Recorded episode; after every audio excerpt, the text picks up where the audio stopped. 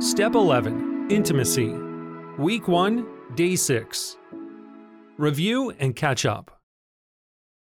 Catch up on any of the regeneration curriculum from this week and answer the following questions. Question 1 What have you learned through these lessons about freedom in Christ? Question 2 What steps are you taking to set your heart on your eternal home instead of this world? Question 3 What parts of your life are being filled with eternal joy? What parts of your life are you still trying to manage sinful behavior? Question 4 What was the result of praying without ceasing? The closing prayer for this lesson is God, help me to delight in you. Fill me with your goodness.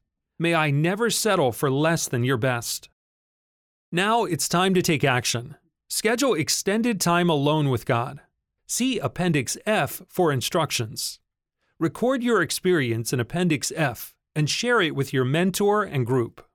Write down John 17, verse 13, the Step 11 memory verse. Do the same for Matthew 5, verse 6 if you are going the extra mile.